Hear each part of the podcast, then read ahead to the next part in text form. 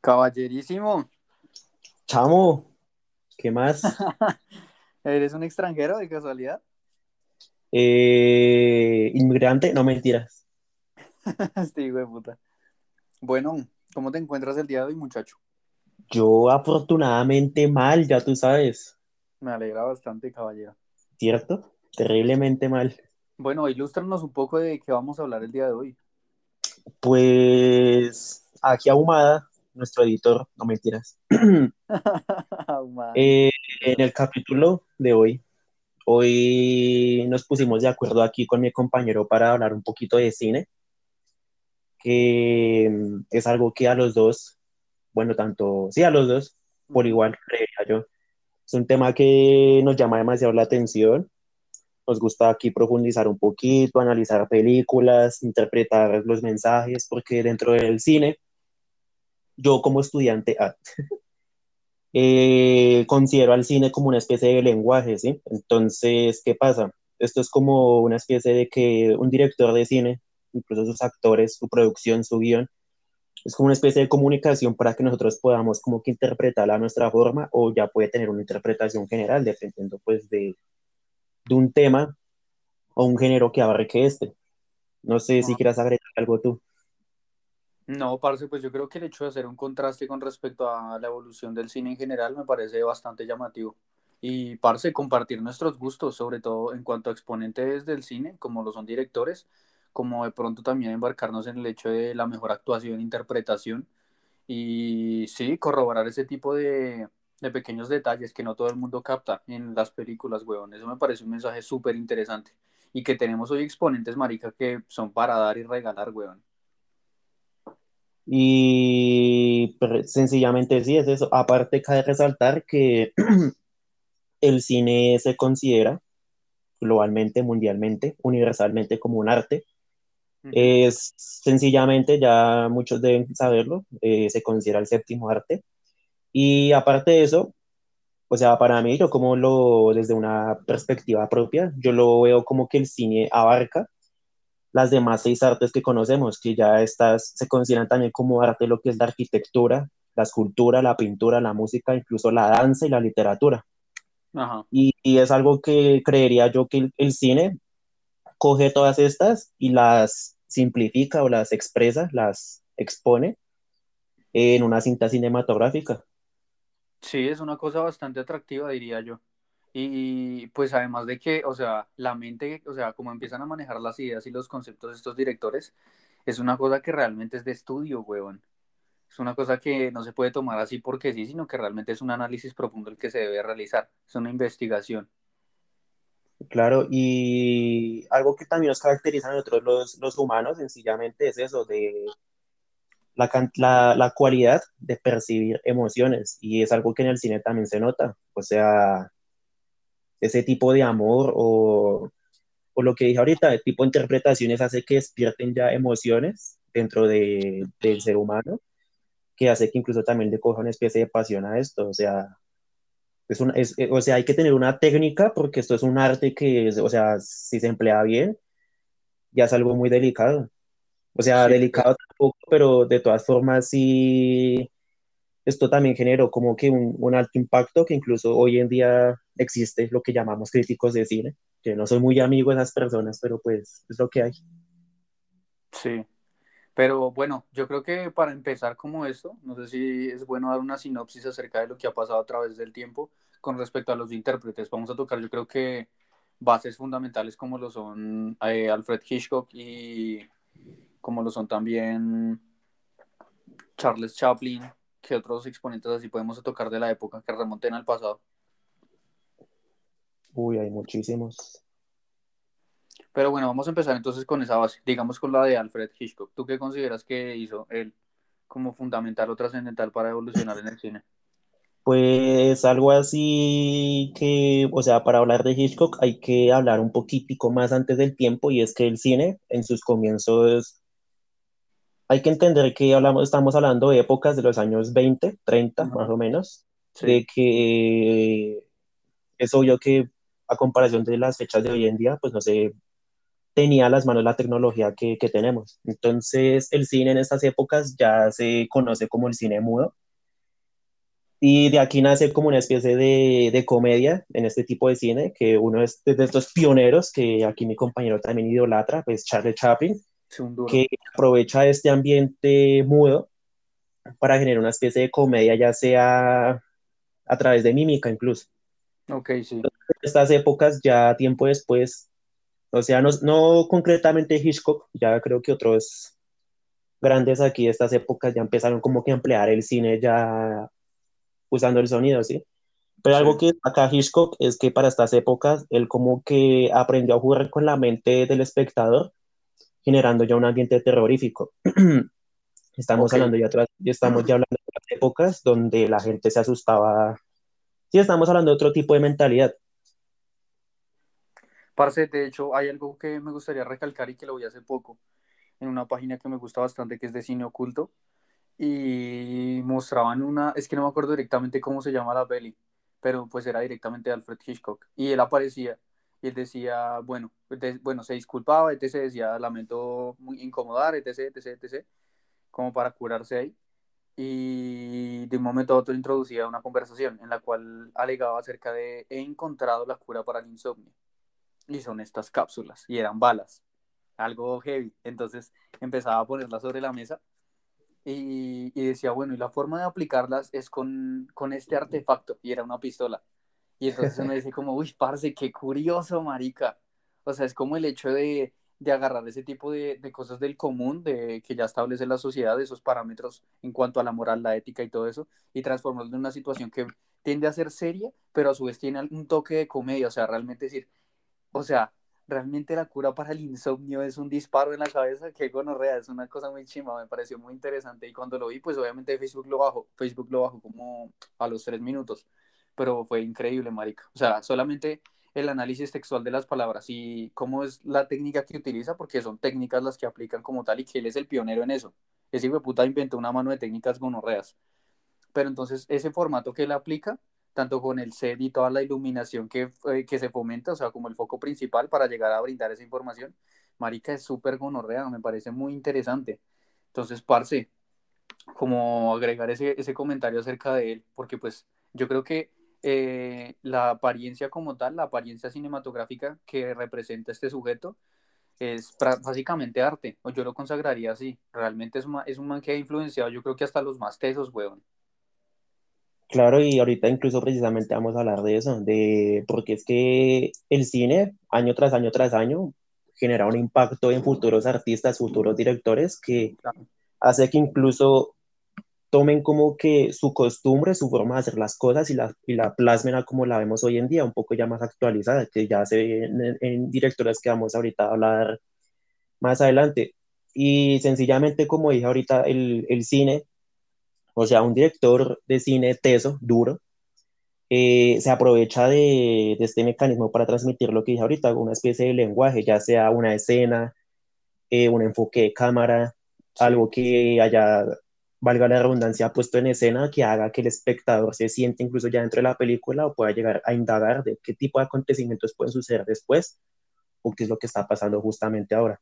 Aquí un dato curioso que quiero añadir es que al comienzo del cine, cuando ya se estaba empezando a plasmar esta idea del rollo, porque antes de esto, este, el cine ya como que empezaban a exponer de una forma que eran diferentes tipos de fotos en secuencia que lo que hacían era que producieran movimiento, produjeran movimiento. Entonces, ¿qué pasa? Antes de que el cine se desarrollara como una especie de, de video, por decirlo así, ya lo que se llamaba el rollo, eh, el dato curioso aquí es que incluso la medicina tuvo que, que interceder en esto, porque como dije ahorita, a comienzo del cine lo que se desarrollaba, lo que se exponía era como que una especie de fotos que iban en secuencia y generaban movimiento. Entonces, muchos doctores empezaban aquí a analizar ese tipo de cosas, de que si este tipo de, de movimientos secuenciales no podían provocar como una especie de afección o o dañar el ojo humano, incluso el cerebro humano, provocando epilepsia, otro tipo de enfermedades. Entonces, por eso se empezó a optar por ya la cinta cinematográfica y pues es una costumbre que creería que se ve hoy en día. Sí, Ya hoy en día vemos como que una especie de, de video que ya está grabado en una memoria o en un CD y ya se plasma en, los pero en todo los ese proceso radica aproximadamente, es que, o sea, no sé si como tal eso de las imágenes y todo esto en secuencia o en movimiento como tal, eso era a partir, no sé si tal vez del, por ahí 95, del 1895, más atrás, Exacto, dependiendo, pero pues exacto. pero más o menos en, e- en ese lapso de tiempo es que se estipuló la creación directamente, pero pues ya es como más la evolución tanto del pensamiento humano como la creación del cine y la, pues, la creatividad que ingenian estos, estos ilustres compañeros de cine, ¿no? Que son pues Claro, marica, y es que la creatividad y el arte.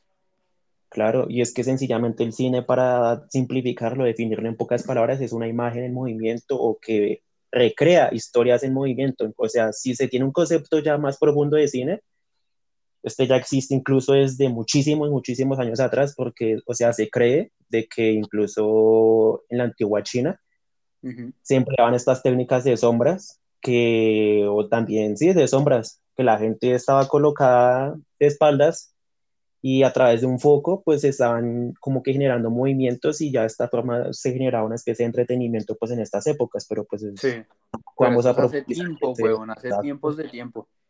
exacto, perrito. Y aparte de que el gran avance de cine, ya creería que todo el mundo pues debería conocer este periodo en la historia, ya fue remontándose ya en qué, en la revolución industrial. Pero algo lo impulsó como tal, o alguna persona que profetizara la, la evolución como tal del cine o del arte en general, o tú consideras que fue así, o simplemente emergió con base como la causa y efecto, ¿sí me entiendes? Como algo que automáticamente predeterminara la situación para que se gestase este tipo de creatividad o ingenio humano. Sí, hay unas personas que están muy metidas en este tema del mundo del cine. Ahorita realmente no recuerdo muy el nombre, el nombre de estos tipos, pero eran unos hermanos que Ya es, máquinas, el, este marica, Luis Lumière, ¿sí? creo que sí, El otro los hermano no giros. me acuerdo, pero uno de esos sí tiene que ser Luis Lumière, alguna mierda así, pues son Los franceses. hermanos, sí, los hermanos Lumière, estos Sí, pirobos eran los que, mejor dicho, generaron el, el gran paso en el cine, ya como que dejaron de, de, qué, de, de emplear estos métodos ya tan primitivos, si se pueden decir así, o tan antiguos, que eran las imágenes en secuencia, las imágenes en movimiento. Ya mucho tiempo después ya entra lo que se ve el cine sonoro y ya el cine a color y todas estas pendejadas.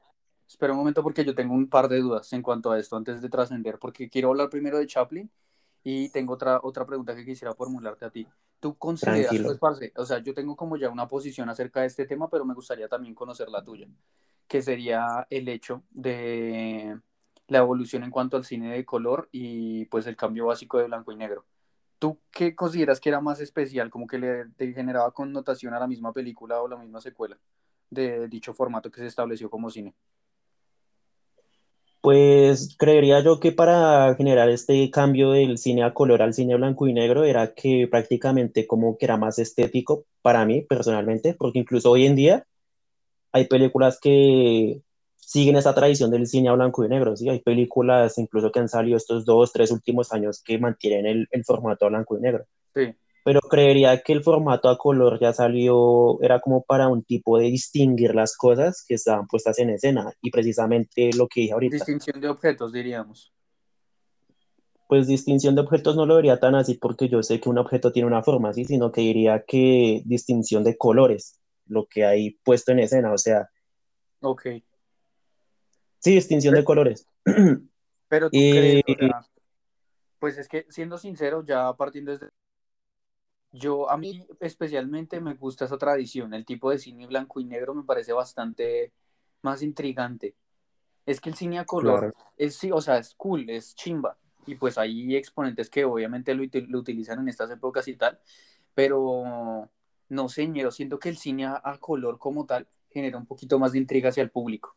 Es que sabe pronto que puede, sabe esfuerza persona, esfuerza la, esfuerza a la persona sobre, sobre analizar la situación como tal. Claro, y es que sabes de pronto que puede afectar en eso, de que tanto tú, que eres una persona que está muy metida en este tema del cine, te has venido como que influenciando en este tipo de películas antiguas, como dijiste ahorita de Chaplin o de Hitchcock, que ya para ti este formato blanco y negro para ti puede ser muy especial, si me hago entender. Entonces hace que, que, sea como que tu mundo, que tu mundo sea ese género del blanco y negro, si me hago entender. O sea, yo lo comparto también, hay películas, hay películas que hablan blanco y negro antiguas, que son incluso buenas, ¿sí? si me hago entender, y como tú lo acabas de decir, o sea, es un clásico y que son películas que en esa época hoy en día también se consideran como una obra de arte, obras majestuosas, incluso críticos de cine.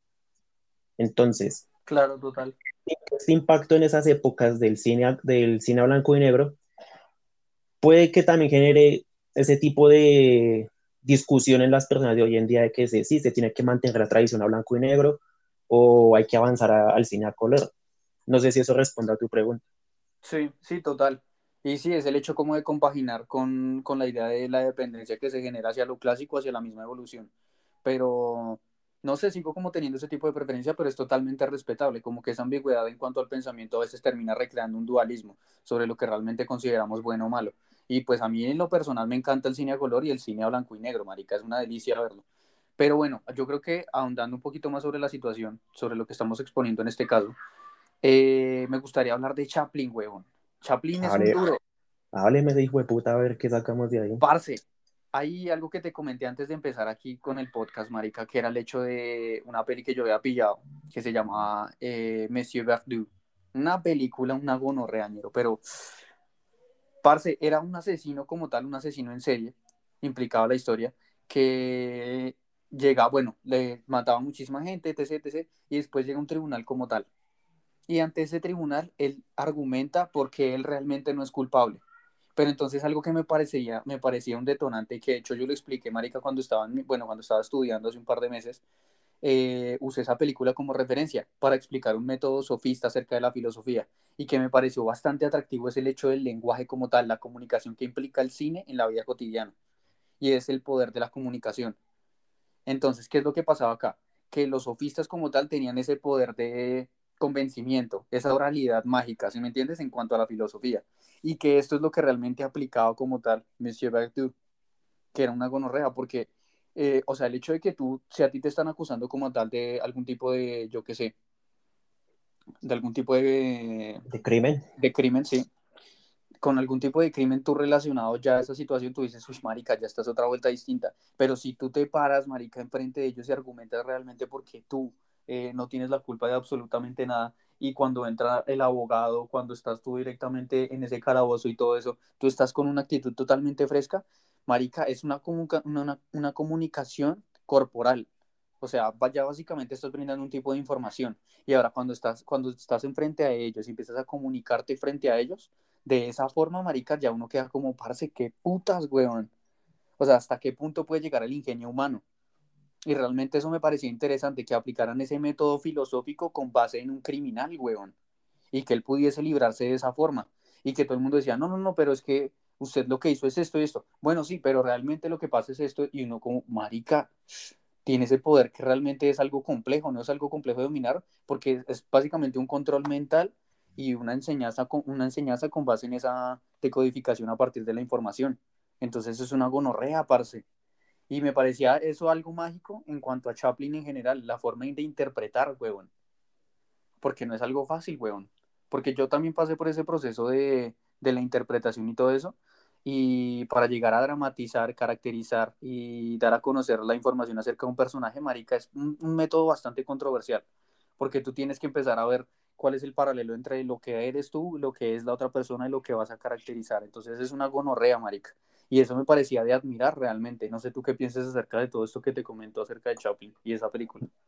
Pues yo la película, de películas de Chaplin sí realmente carezco de, de, conocimiento, pero hablando de Chaplin en general, creería, o sea, como yo interpreto también sus situaciones y su forma de estar en escena, es que creería que yo, para esas épocas donde el cine apenas estaba empezando, como que aún se seguía esa tradición de estar puesto en escena, pero no en una cinta cinematográfica, sino como seguir la tradición que seguía en el teatro, si me hago entender, como dije ahorita, ese tipo de lenguaje incluso corporal, ese lenguaje de señas también si se puede considerar así, o ese lenguaje mímico, que era lo que se empleaba en, en el cine mudo más que todo, más concretamente, Eh, realmente creo que Chaplin sí se desempeñaba muy bien en este papel, creo que sí es alguien de admirar.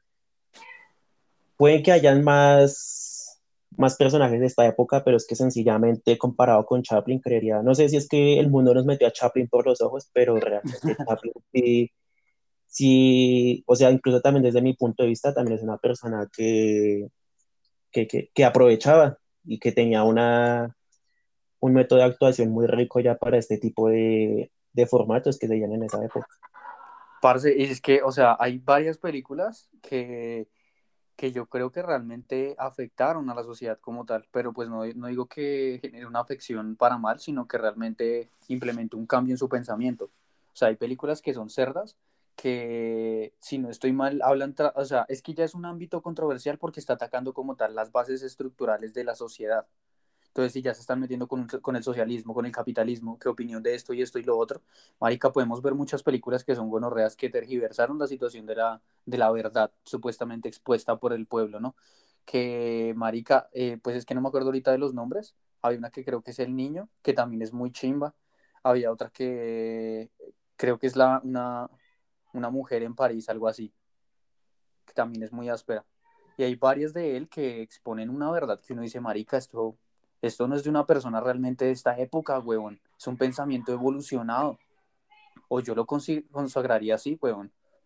No, y es que, lo, pues que tú dices, lo que tú dices es cierto y allí hay una parte que me acabas de contar que incluso es muy curiosa, que es el hecho de que estamos hablando de épocas donde en pleno siglo XX, que nos estamos enfocando más que todo en estas épocas del cine en pleno siglo XX, cabe resaltar que se veían otros tipos de tiempos eh, incluso acontecimientos históricos. Esto también generó un gran impacto en el cine, que incluso muchísimo más adelante, lo que acaba de decir ahorita Nicolás, eh, incluso lo del capitalismo y hablar incluso del socialismo, incluso muchísimos actores, digo, directores de cine, se aprovecharon de estos acontecimientos para incluso generar o comedia o una especie de sátira o creo que no, no, es la palabra, es, eso, crítica a este tipo de movimientos que se veían en la época. O sea, el cine también se viene influenciado por lo que se está viviendo a través de la historia.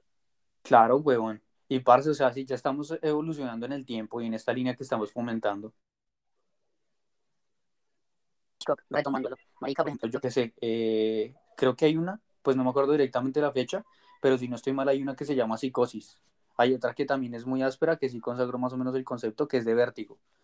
Eh, marica, hay muchísimas ponencias acerca de él que uno dice, parce, este piro realmente tiene un poder, una gonorrea para poder crear. Entonces ese, ese, ingenio, marica, que lo caracteriza también llega a ese punto de irradiar ese tipo de conocimiento hacia el público.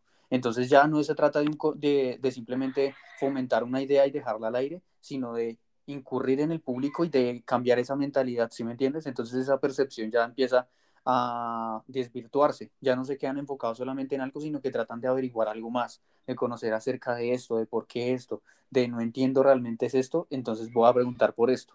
Si me entiendes, esa duda que engendra en el público realmente, marica, ayuda bastante, huevón.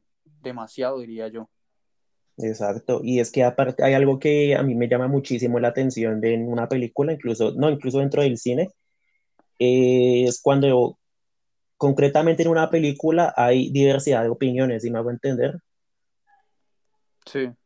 O sea, que en una película, por lo menos que su temática lo deje a uno, no sé cómo decirlo, como que, por ejemplo, genere una división en la sociedad. O sea, que una película deje como una especie de división, entre comillas, una división en la sociedad. Sí, dualismo. Una película sea buena, sencillamente. Espérate un momento, parece que se está trabando. Espérate un segundo para poder, pues, estoy revisando aquí a ver si de pronto podemos solucionar algo. Digamos la ahumada. ahumada el pinche editor que, que se manifiesta. Y maricas, que no sé si hubieron complicaciones ahorita en cuanto a. no sé, espérate a ver.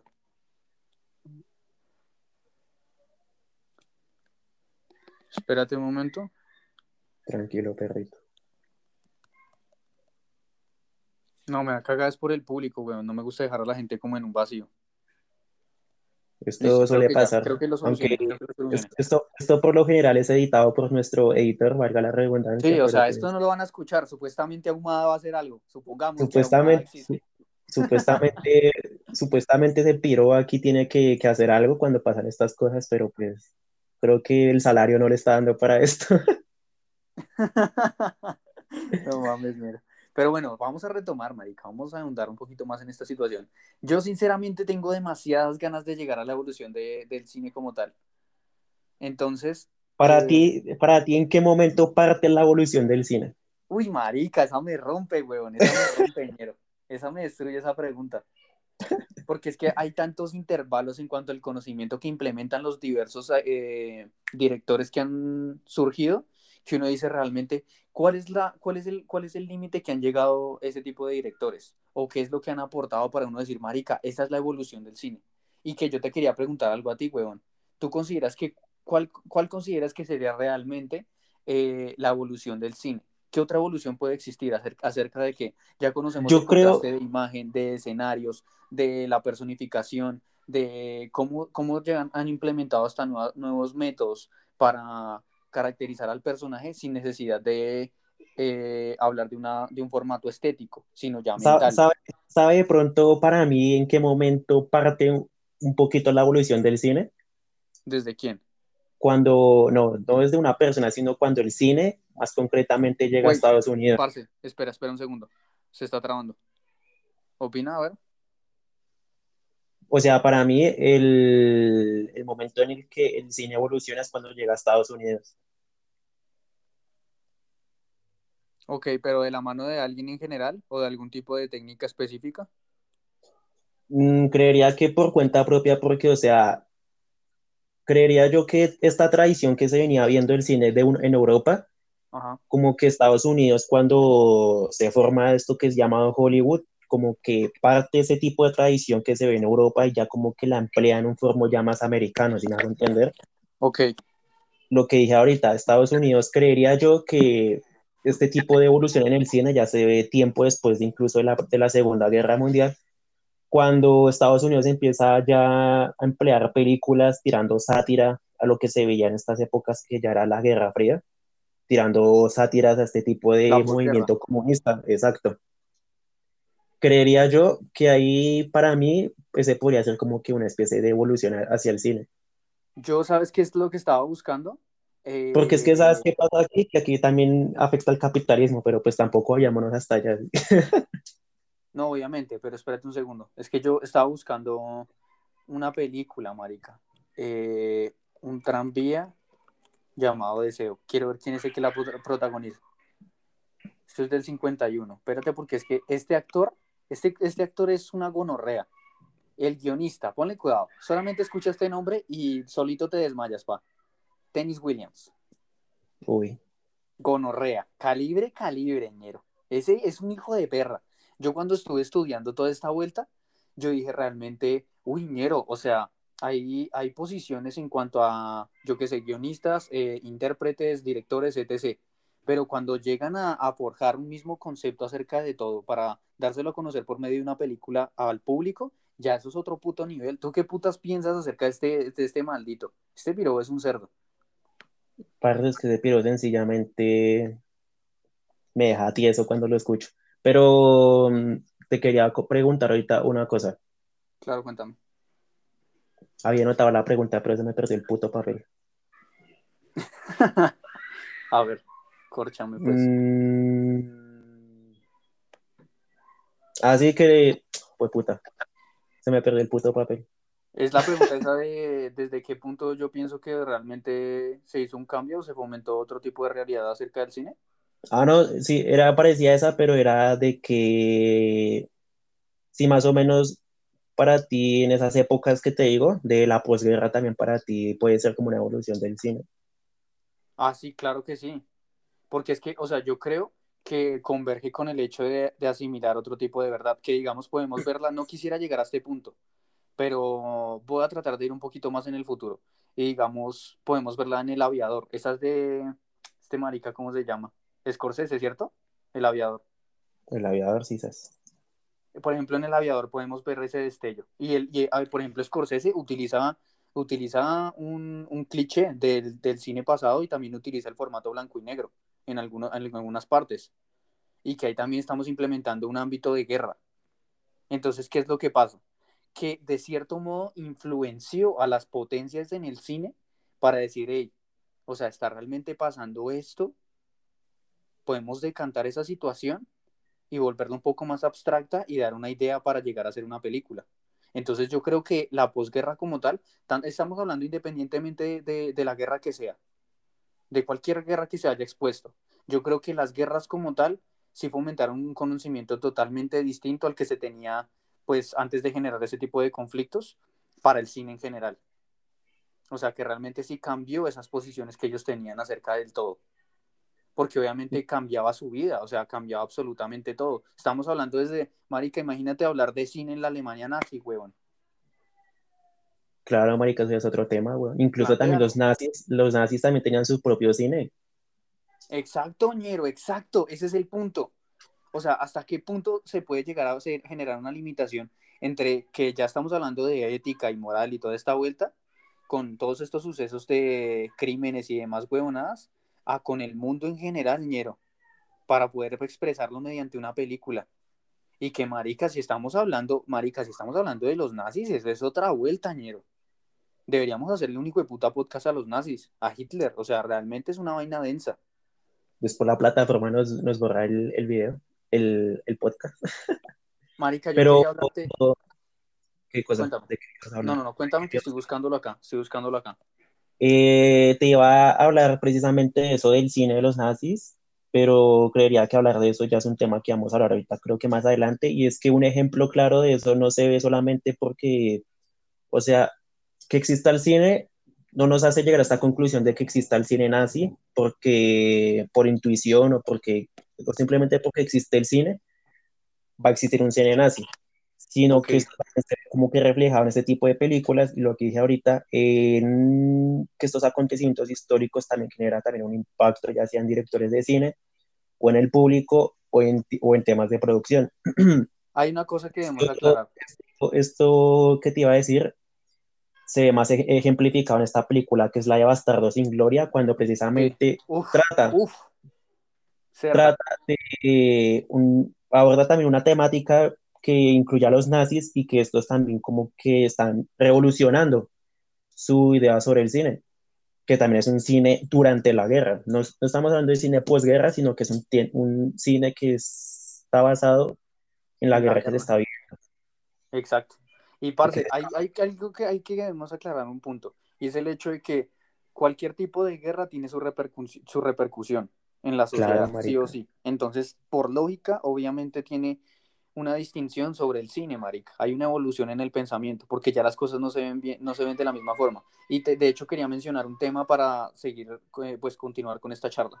Y es el hecho de, digamos, yo qué sé, la situación de Ana Frank supongo que sabes directamente quién es, ¿no? La, la del diario de Ana Frank. Exacto.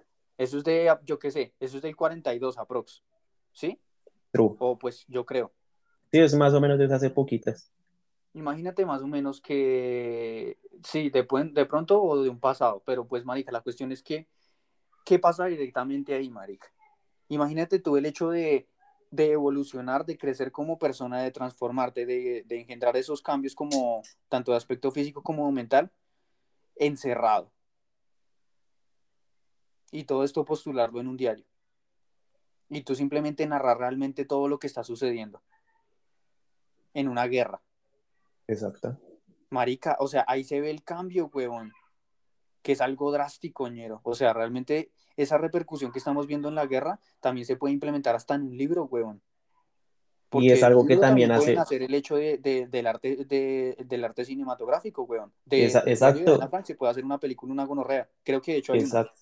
Exacto. Aparte que aquí el cine toma en cuenta lo que dijo aquí Nicolás, que es el diario de Ana Frank. El cine también realmente se vio influenciado por lo que conocemos, o bueno, conocemos también, por lo que son los libros. Incluso creería que a lo largo que se nació el cine, sí me he dado cuenta que existe como una especie de problemática entre las personas que opinan diferente de lo que hay en un libro a cómo tratan de que los directores plasmarlo en una película. Marica, y hay algo que debemos también hablar de esto, y es que, no sé si tú lo has escuchado, yo creo que sí, y es que hay gente que dice, ah, es mejor el libro. Exacto. Marica, yo lo he escuchado muchas veces, de muchas, huevón, de muchísimas películas que uno dice, ¿es en serio, huevón?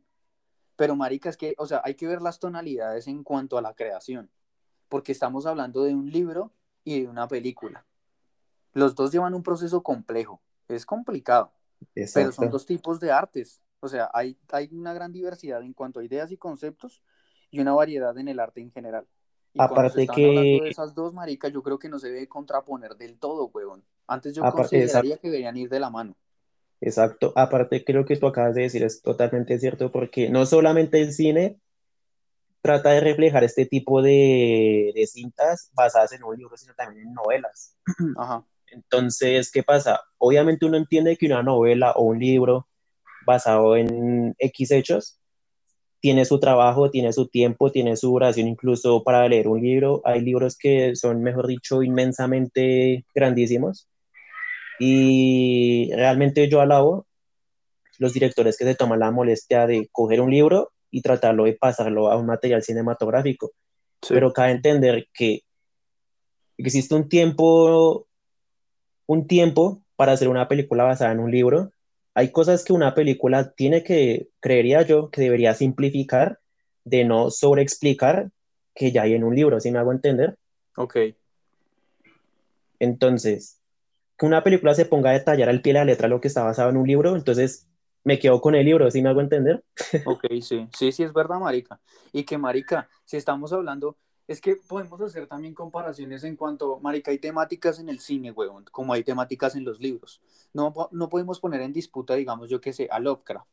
Ponlo en comparación con un director de cine de cerdo. No cabe ni mente. marica, es que yo creo que realmente no se deben llevar esas oposiciones, sino que realmente se debe consagrar una idea general.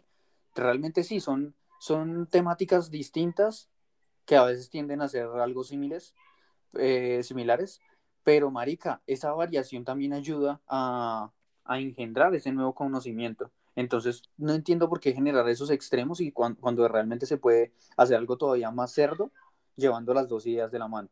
Sino que es que sabes, también aquí que puede este, estar también incluido, de que digamos, pueden, pueden que existan libros que uno considere, mejor dicho, la mera verga, como lo que, como lo que acabas de decir. Digamos, este universo Lovecraftiano, Sí. Eh, no solamente en ese tipo de obras, sino en muchas otras, hay libros en los que el autor no especifica o no da como que cualidades o características de ciertos personajes, si me hago entender. Eso ayuda entonces, bastante. Entonces, ¿qué pasa? Exacto, ¿qué pasa? No puede que no haya un director de cine que tenga como que unas bases sólidas diciendo, este personaje como lo reflejo en una cinta, si no tengo como una característica o algo que me dé un hilo de cómo es este personaje, cómo tengo yo que plasmarlo en una cinta. Ajá. Y qué parce, qué pena te interrumpo ahí, pero parce, si no estoy mal, parce, yo estuve un, tiempo aficionado a esta vuelta de, de Lovecraft, eh, por una vuelta que, eh, ¿cómo es que se llamaba ese libro? Creo que era Cthulhu es que no sé si lo estoy pronunciando bien, weón. Espérate, yo investigo acá. A ver si no la estoy cagando porque me dan barra. Porque si es un exponente de teso y cagarla con el nombre. la llamada de Cthulhu. Pues no sé si se pronunciará así. Pero pues es heavy.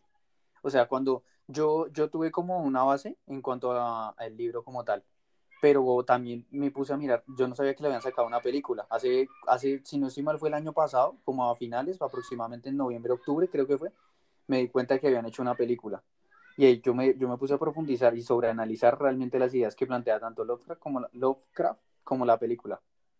Y uno dice, uff, parce, realmente sí es una ayuda, es una base bastante fundamental, diría yo, el libro, para trascender en su esencia y así consagrar un concepto de cinematografía especial, diría yo.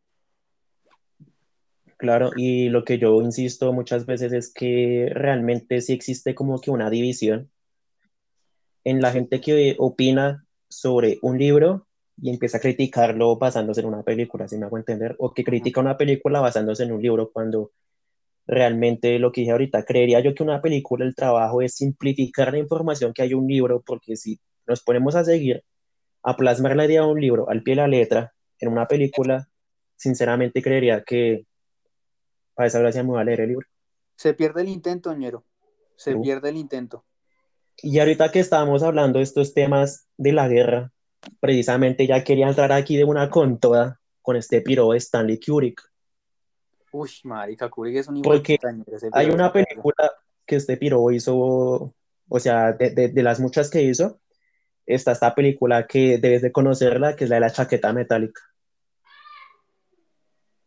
¿La qué? La chaqueta metálica. Yo no la he visto. ¿No se la ha visto, perrito? Pues le pongo aquí un poquito. La, miro, espérate. La pongo, te la pongo aquí en contexto. A ver si de pronto la conoces por otro nombre, porque la traducción literal y de Latinoamérica creo que es muy, muy diferente. Uy, marica, ya, ya, ya, ya, ya, ya, ya sé cuál es, ya sé cuál es, continúa. Entonces, ¿qué pasa? Eh, Kubrick en esta película se basa en los acontecimientos que se vio, que vivió Estados Unidos en la guerra de Vietnam. Entonces, ¿qué pasa? Sabemos Marica, espera, que... Marica, ¿esa es la de, del, del, calvo que se pega un escopetazo en el baño? Sí, ¿sabes? Uy, marica, esas de... Uy, yo la vi, pero marica, yo la vi cuando yo era chincheñero. Eso es de tiempos. Bueno, continúa, perdóname interrumpir tanto. Tranquilo, perrito, eso se trata. Entonces, ¿qué pasa? Lo que estuvimos hablando ahorita y lo que también dijo Nicolás es que el cine también se basa en los acontecimientos que se viven en la historia, si me hago entender. Entonces, Kubrick, aquí en esta película, que es, es eh, más concretamente del 87, sabemos que la guerra de Vietnam terminó años antes, pero ¿el qué hace? Él plasma estas experiencias que se ven en la guerra, porque sabemos que esta guerra universalmente se conoce como la guerra que perdió Estados Unidos, si me hago entender. Entonces, ¿qué pasa? Aquí muchos soldados, después de que llegaron de por allá de, de Vietnam y de Camboya, todos esos, de todos esos lares, estos piros llegaron a Estados Unidos con traumas, con un poco de maricadas, que mejor dicho, para ellos era un infierno estar allá en, ese, en esa zona de guerra. Entonces, Kubrick lo que hace más concretamente en esta película es que pone al espectador como en entorno, en lo que se está viviendo en esta película y el proceso para uno ser un militar o un soldado, un recluta o ir al frente, muestra, porque esta película se basa, como por decirlo así, en dos mini historias, y me hago entender que la primera parte es cuando estamos, están el protagonista y todos estos otros piros en las, en las barracas entrenándose, y de cómo incluso este proceso de la vida civil, de pasar de la vida civil a la vida, por decirlo así, militar, puede entrar incluso en mucha disputa, que incluso se ve en una escena en específico que acabo de decir aquí Nicolás, que es cuando un piro que ya está mamado el trato del sargento y de lo que está viviendo, incluso no sé si quepa la palabra del miedo de lo que puede llegar a pasar muchísimo tiempo después, ya sea durante la guerra, se suicida. El piro se, se, Yo, marica, te lo juro que yo no me acordaba de esa película. Como te dije, pues yo la vi tal vez dos, tres veces, pero cuando era pequeño, porque pues también desde pequeño como que tuve esa vena cinematográfica y me gustaba mucho eh, investigar acerca del cine en general. Y la vi varias veces, pero es algo traumático. O sea, si lo ve un niño pequeño, marica, hay que gestionarle ese tipo de proceso de conocimiento acerca de esa situación. Porque es una gonorrea. O sea, porque como tú dijiste, como tú mencionabas el hecho histórico acerca de la guerra y todo esto, es un influyente.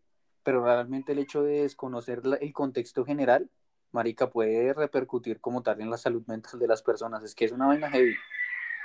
Claro, y es que aquí lo que estoy haciendo, resaltando un poco mucho a lo que es Kubrick, es dando como e, ejemplificando lo que lo importante que se que es la historia, o sea, los tiempos que se vienen en esa época para incluso lo que dije, eh, plasmarlos lo que es en el cine. Un ejemplo de este es el que acabo de dar, que es el de la chaqueta metálica con respecto a la guerra de Vietnam, si me hago entender. Y lo que dije que realmente, o sea, como yo lo sentí cuando vi esa película, es eso, de que el director lo que hace es que trata de meter a la casa al espectador lo que es vivir en una situación de esas, que realmente lo que se refleja en la película es algo que uno no quisiera, no se imagina lo que realmente puede pasar allá. Ok, sí, tienes razón. Ese dímelo. ¿Sabes una película que me gusta? No, no sé si tú la has visto. Esa, Marica, no vas a creer quién la dirigió, pero me parece interesante. Angelina Jolie. Dímela. Se llama Inquebrantable. Uy, perfecto. Marica, se trata de la guerra. Y es una gonorrea. Es una gonorrea. Es, creo que, si no estoy mal, es, se hizo con base durante la Segunda Guerra Mundial, creo. Y marica, es una gonorrea por, por la, las posiciones ideológicas que, que, presentan ahí y que realmente, realmente muestran cómo era el tipo de castigos y ese tipo de situaciones. Es una gonorrea, ñero. Entonces me gustaría que la vieras, también para debatirlo tal vez de pronto en algún podcast futuro de cine, pero está muy chévere, está muy chévere porque también tiene que ver con la armada japonesa y este visaje, o sea, es una cosa cool. Anotada, anotada para más tarde, para otro día. y otra cosa que también estaba aquí dando un ejemplo de cómo es que los acontecimientos históricos afectan en el cine es, y, y vuelvo y insisto, un ejemplo clarísimo aquí es Kubrick, Stanley Kubrick, porque ¿qué pasa? Resulta que en, esta, en estos años, 1960, 70, 80, esas tres décadas, eh, se, veía, se vivía con temor a qué pasaría cuando se termine este siglo XX y empecemos el siglo XXI, si me hago entender. Entonces, ¿qué pasa? Kubrick aquí trata de plasmar ese tipo de supuesto acontecimiento futuro de lo que podría alcanzar la mente humana y lo ve reflejado aquí en la película 2001 Odisea del Espacio. que es cuando él nos pone en contexto de a qué punto podría llegar incluso la tecnología más adelante o... No, no puedo hablar aquí de la película 2001 Odisea del Espacio hablando de un término ya más cosmológico, de una explicación del universo, sino que creería que para mí el mensaje muy profundo que aborda es de realmente a qué punto podría llegar a afectar la tecnología al ser humano. Porque no sé si tú te has visto la película, creo que sí te la has visto, la de 2001 Odisea del Espacio. Sí, sí, sí me la eh, eh, cómo es que precisamente este piro, que se me olvidó el nombre. Bueno, este piro, el que está encargado de la, de la nave, la inteligencia artificial que hay en la nave, trata como que, por decirlo así, de revelarse ante los tripulantes que hay aquí. Y cabe resaltar que, o sea, no me acuerdo muy precisamente el contexto de esta película, pero él empieza a... Bueno, antes de eso, en la película mm, están viajando, no recuerdo realmente a dónde, creo que es a explorar el universo o a encontrar otro planeta. Y esto es un género de ciencia ficción, donde ciertos tripulantes tienen que entrar en una especie de sueño criogénico para conservar su estado, su edad, al finalizar el viaje. Entonces, ¿qué pasa? de hecho, eso creo que lo vemos también en Interestelar. Exacto. En Interestelar, creo que. No, no, no, creo que no. Sí, Parsi, ¿no te acuerdas cuando.? espérate, porque es que no sé si es esa película. No, creo que en Interestelar. Ellos en unas cápsulas, si no estoy mal. No, no es, no es en Interestelar, es en otra. ¿Cómo se llama esa marica? No me acuerdo. No sé, weón. Es que la, Interés de la Resilla tiene que ver como que con una vaina más cosmológica, creería. No, sí, sí, sí, total. Pero me refería a, no, directamente la base de lo de las estas criogénicas, las cápsulas. Sí, hay una película, pero... Película. Exacto, sí, no me acuerdo tampoco el nombre. De pronto ahorita profundizando, indagando más, nos acordamos el nombre. Marica, y... blanco, voy a buscarla a ver si la encuentro. Y entonces, ¿qué pasa? Aquí lo que Kubrick trata de, de plasmar en esta película es lo de la posible consecuencia o lo que podría traer las inteligencias artificiales o la tecnología a futuro. Y eso que esta película es de precisamente 1968. Ah, y estamos hablando de, o sea, para que Kubrick se metiera esto en la porra, es porque realmente, no sé, en qué putas estaba pensando, si me hago entender. Y no terminé de explicar aquí lo del sueño criogénico, y es que, ¿qué pasa? Esta inteligencia artificial trata de revelarse y empieza a asesinar a estos piros que estaban durmiendo. Sí. Entonces, los dos piros que estaban ahí despiertos en, en, la nave tratan como que de buscar una especie de solución o de ver qué, qué se jodió en la, en la nave esta. Y lo mismo, este, este piro también trata de, de buscar como una especie de excusas para que estos piros se abran de la nave o se mueran o, o alguna marica. Es como que realmente el mensaje más simplificado que le puedo encontrar en la película es de cómo las máquinas tratan incluso ya de ser más fuertes que el hombre, si me hago entender. Sí, obvio. Pero pues, parce, o sea, yo siento que más allá del cine, eh, ese paralelo siempre ha existido, weón. Y que yo considero que realmente el principal enemigo, el enemigo del hombre, tiende a ser el mismo hombre, por la, por la capacidad que tiene de crear, sobre todo. ¿Te acuerdas que estábamos hablando en el anterior podcast acerca de, de la duda, del escepticismo y toda esta vuelta? De hasta qué punto nos lleva, que realmente nos lleva, que tú también lo mencionaste, que fue el hecho de crear o inventar una nueva cosa. True. Ahora mételo tanto en el ámbito cinematográfico como en la vida normal con respecto a la tecnología y la evolución de esta. Marica, Es que podemos llegar a inventar algo que realmente, o sea, sea el límite, bueno, no, no, no, el límite de nuestras capacidades no, pero sí sea el límite en cuanto a lo que nosotros podemos llegar a soportar y que crea, creemos algo que realmente nos puede afectar o puede deteriorar, deteriorar al ser humano como tal. es que sabes de pronto qué, qué puede pasar ahí, que el hombre, si se pone a joder mucho con la tecnología, puede llegar al punto de incluso crear su propia destrucción, si me hago entender. Exacto. Básicamente algo así también se reflejaba incluso en, la- en esta película que estaba diciendo, en la de 2001 Odisea del Espacio, Sí. Que incluso no solamente el hecho de que una inteligencia artificial sea más poderosa, por decirlo así, que el hombre, sino que también realmente aquí lo que refleja en esta película es el sentido de la vida y de, inclu- de incluso de que no estamos solos en el universo, también cabe resaltar eso. O sea, mete un poquito de cosmología, pero también un poco de este tipo de ciencia ficción. No sé si sea tipo miedo que ha tenido el director en cuanto a posibles futuros en la tecnología. Pues parce, es que es muy loco, pero realmente es interesante, aunque como, aunque como tú ya lo mencionaste, yo también sí consideraría esa idea, weón, que realmente nosotros podemos llegar a generar nuestra propia extinción con base en eso, en la misma evolución y la, y la limitación que nosotros ejerzamos sobre determinado factor, tanto de conocimiento como a nivel social y de construcción, que reamos- realmente consideremos como, como algo que ya sería más complejo, ¿no? Y que pues directamente podría afectarnos. Claro, y es que precisamente creería yo que incluso este tipo de ideas que se llevan a base, que se llevan a cabo en la tecnología es precisamente, o sea, más concretamente para reemplazar al hombre a futuro, si me hago entender, porque no solamente estamos, a- no vamos a meter el capitalismo, porque parece yo no sé qué tengo con el capitalismo, que lo meto en Pero, todo. yo te dije, yo te dije que vamos a hacer un podcast de eso. Algo me pasa con el capitalismo, qué puta. Pero entonces, ¿qué pasa?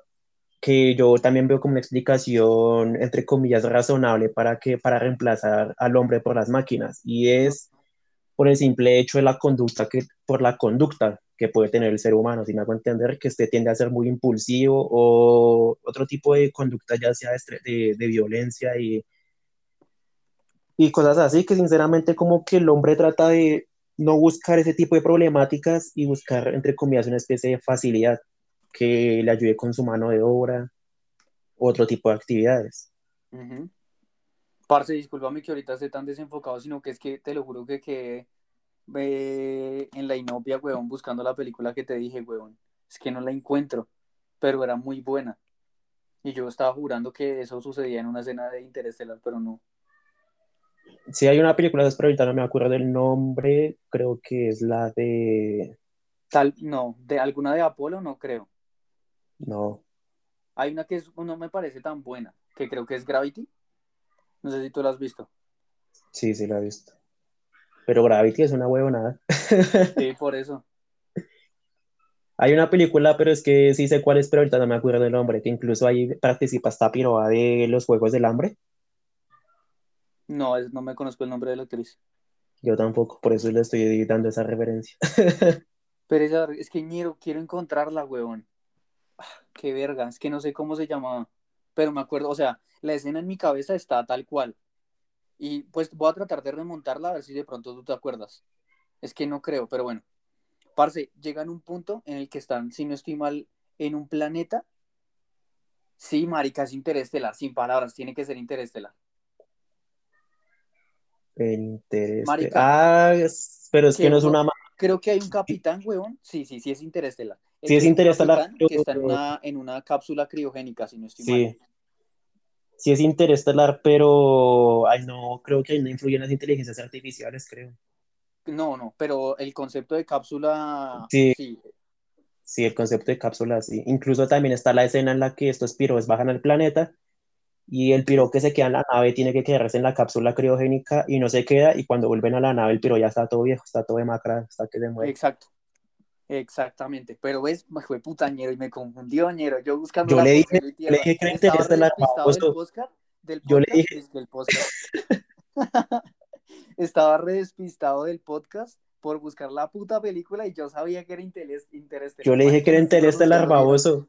Yo le dije que era estoy- Qué putas, ñero, me estoy enredando mucho. Listo ya. Bueno, continuemos. Bueno, yo creo que estaría interesante dar nuestro top, marica. No, está interesante hablar de, ¿sabe qué? De- Quiero que usted explique el concepto, de- de- o sea, de lo que yo estaba hablando ahorita de la violencia del, que puede generar el hombre, las conductas del hombre. Y estoy aquí todavía, estamos hablando, retocando un poquito lo de Kubrick, que es más concretamente en la naranja mecánica.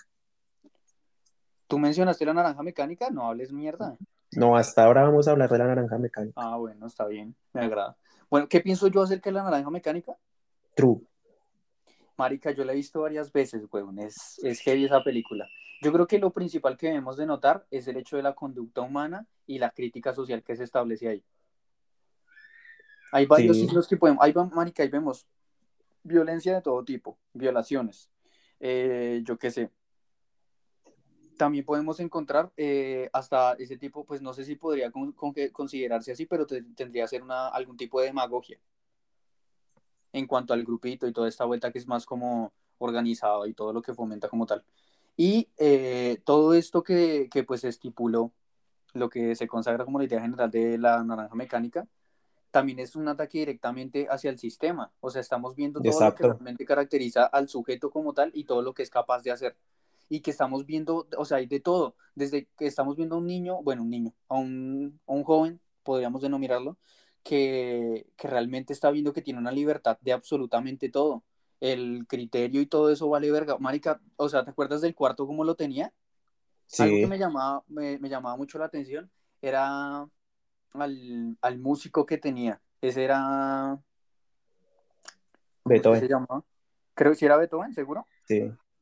Uf, marica, eso me parecía bastante chimba en cuanto a la ambientación. Pero, Es que- marica, por ejemplo, también tenía, creo que tenía una boa o algo así, o una serpiente. Sí, Algo- una especie extraña. Sí. Eh, bueno, eh, o sea, se la pasaban era robando y todo eso con sus amigos y todo y toda la vuelta, pero a partir de esa libertad que ellos imaginaban que tenían. Y el man tenía una mano de problemas y después, de, o sea, toda la complicación que tuvo a, a futuro, después del, del hecho de instaurarse algún tipo de pensamiento para poder salir, que se metió total de lleno a la, a la religión y tuvo que fingir y toda la vuelta, hasta que después ya eh, pasó por ese tratamiento en el cual lo expusieron a tanta violencia que realmente él ya no lo, no lo toleraba, su cuerpo no lo toleraba. Marica, o sea, son tantas cosas que se pueden identificar como un factor social específico. Entonces hay tantos símbolos, hay tantos signos que tú dices, Marica, esto realmente pasa en la sociedad. Solamente que lo que hizo el director como tal y que yo creo que fue así, fue relacionar todas las problemáticas sociales que pueden llegar a existir o que pueden implementarse por parte de un sujeto individual y meterlas en un concepto general.